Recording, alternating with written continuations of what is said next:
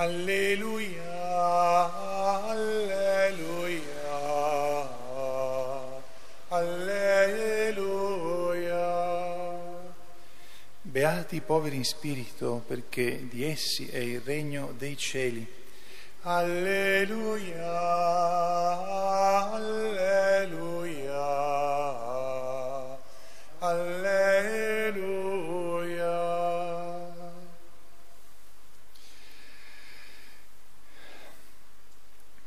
Signore sia con voi. Dal Vangelo secondo Luca.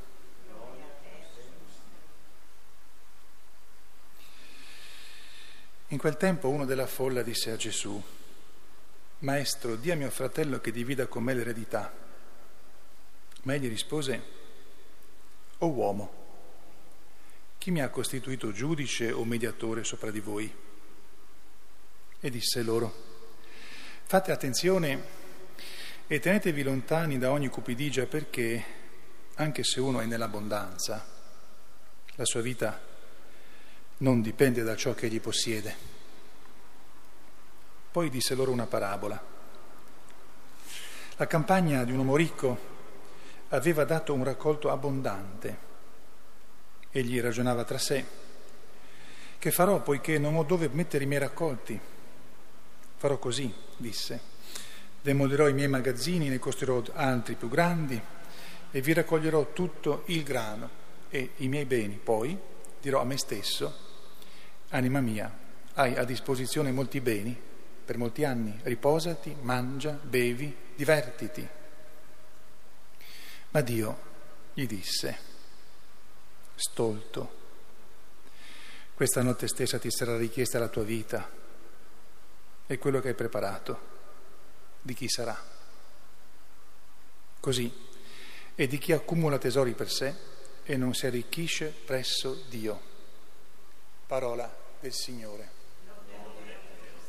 Alleluia, alleluia.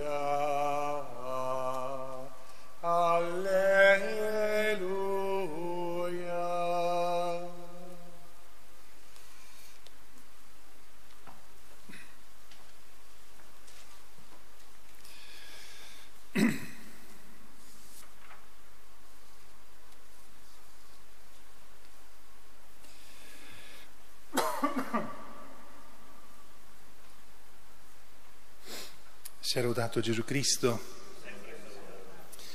Con il, il caldo c'è sempre almeno un pericolo che un sacerdote tiri la predica lunga perché si dimentica addirittura da dove è partito. La cosa invece più fortunata è che proprio perché c'è caldo la tenga brevissima. Allora, visto che sono cotto dalla stanchezza del caldo, spero di tenere la seconda, quella di fare la predica breve, ma comunque incomincio mettendomi contro tutte quante le donne. Si usa dire che la vanità è donna, è tipica delle donne. Adesso invece mi metto contro tutti quanti gli uomini, non è vero, anche gli uomini sono vanitosi, solo che magari lo fanno vedere di meno, ma lo sono tanto quanto le donne, quindi siamo tutti quanti vanitosi tendenzialmente.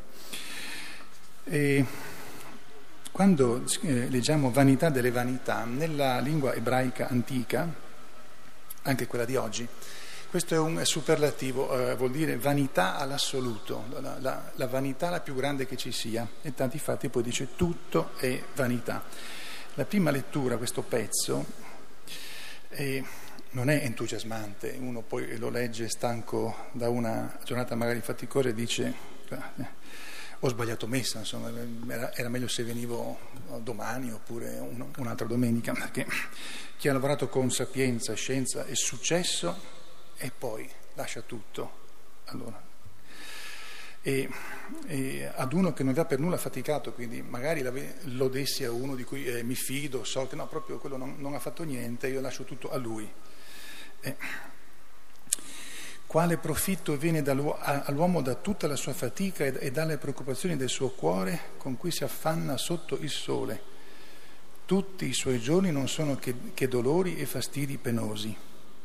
Neppure di notte il suo cuore riposa. Anche questo è vanità. Ora, vanità vuol dire vuotezza, essere vuoti. E paradossalmente, ma allora perché sono vanitoso? Perché mi mi gonfio, mi riempio di che cosa? Di cose che scompaiono come il fumo, come il vapore. Quindi mi ritrovo vuoto, però penso di essere pieno. Eh, se voi notate, le cose che qui vengono messe come, sim, come segno della vanità di per sé sono eh, la nostra vita normale, e uno deve impegnarsi per far da mangiare, per lavorare, per avere un minimo di sicurezza, per dare un po' di sicurezza agli altri. Ma qui vengono descritte come opera di vanità e il motivo è molto semplice, perché il libro del Coelet, che è entusiasmante, vi invito a leggerlo tutto e poi eh, a leggere invece qualcosa d'altro di più bello, perché quando arrivate alla, alla fine dite ho sbagliato parte della Sacra Scrittura, speravo di trovare qualcosa che mi consolava, invece ho preso la parte sbagliata. Se lo leggete, mette davanti una situazione che è reale, ma manca qualcosa, cioè manca quello che detto con parole di San Paolo, se siete risorti con Cristo, cioè se siete veramente cristiani, cercate le cose di lassù, dove sta Cristo seduto alla destra di Dio. Rivolgete il pensiero alle cose di lassù non a quelle della terra. Se il cristiano fa questo, si troverà protetto da quello che Coelet dice, perché tutto quello che fa con sapienza, scienza, eventualmente con successo, lo fa pensando alle cose di lassù, cioè vive di qui, sapendo però che deve lasciare le cose agli altri e quindi si preoccupa di lasciarle bene non di soltanto essere, essere, eh, avere riempito se stesso. E tutta qui, qui sta tutta quanta la differenza. Possiamo, tutto può diventare vanità, veramente. Uno può essere vanitoso per la bellezza, per l'intelligenza, per i suoi successi, per, per, per, i suoi beni, per i suoi soldi, per la sua ricchezza, tutto può diventare vanità. E notate che tutto quello che può diventare vanità di per sé sarebbe qualcosa di buono, il problema che diventa vanità quando lo facciamo diventare Dio. Quel Dio lì scomparirà, rimane vuoto, il vuoto, ed è per quello che ci siamo affaticati per niente alla fine della vita. Dunque la vanità è qualcosa che attacca tutti, può attaccare tutti, ognuno di noi si deve rendere conto dove è vanitoso. Poi ci sarà qualcuno che è vanitoso per più di qualche cosa, non soltanto per una ma eh, la vanità è dietro a tutte le, eh, le cose, tanto quanto ci manca il riferimento a Dio in quello che facciamo.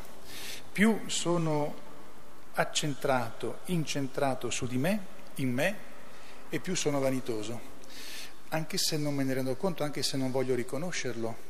Ci sono coloro che sono vanitosi delle loro capacità con le quali fanno, fanno del bene agli altri, Immaginate un, un bravo medico, un bravo eh, chirurgo, bravo, quindi che salva le persone, però lo fa perché gli piace, perché si sente più bravo degli altri, perché si sente necessario per gli altri. Questa la chiamiamo eh, vanità.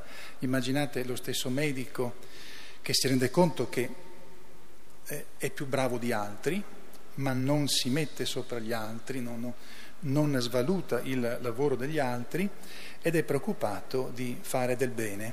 Fa la stessa cosa, ma in questo caso non è assolutamente vanitoso. E quindi termino prendendo la parabola che fa Gesù trasformandola. Se questo uomo di questa parabola avesse detto, dunque la campagna ha dato un grande raccolto, e che cosa faccio? Devo per forza costruire dei, raccol- dei, dei eh, granai più grandi, eh, dei forzieri più grandi, dei magazzini eh, più grandi, se no rovino il raccolto. Costruire una cosa più grande non è un male, ma il male dov'è? Quando lui dice adesso poi anima mia hai a disposizione molti beni per molti anni. Non dice quindi riposati, perché puoi stare un pochettino sereno, mangia, bevi, ma preoccupati anche degli altri. Tieni eh, da parte perché prima o poi ci sarà bisogno per tutti. No, dice poi divertiti. È su quel divertiti che che mostra che lui è vanitoso, cioè vuoto, si è riempito di che cosa? Di se stesso, si è immedesimato in quel raccolto, in quella, eh, in quella campagna che ha dato molto frutto e non si è reso conto che comunque dovrà lasciarla, prima o poi. A noi sta davvero scegliere come vivere le, eh, le cose che abbiamo. Non si tratta di buttare via ciò che è buono, se ho delle capacità non devo buttarle via, non devo disprezzarle, bisogna vedere come le vivo e poi come le faccio pesare sugli altri. Anche quando faccio pesare le mie qualità sugli altri mostro di essere vanitoso. Ed ecco che torniamo a quello che dicevo prima, tutti siamo vanitosi, non soltanto alcuni.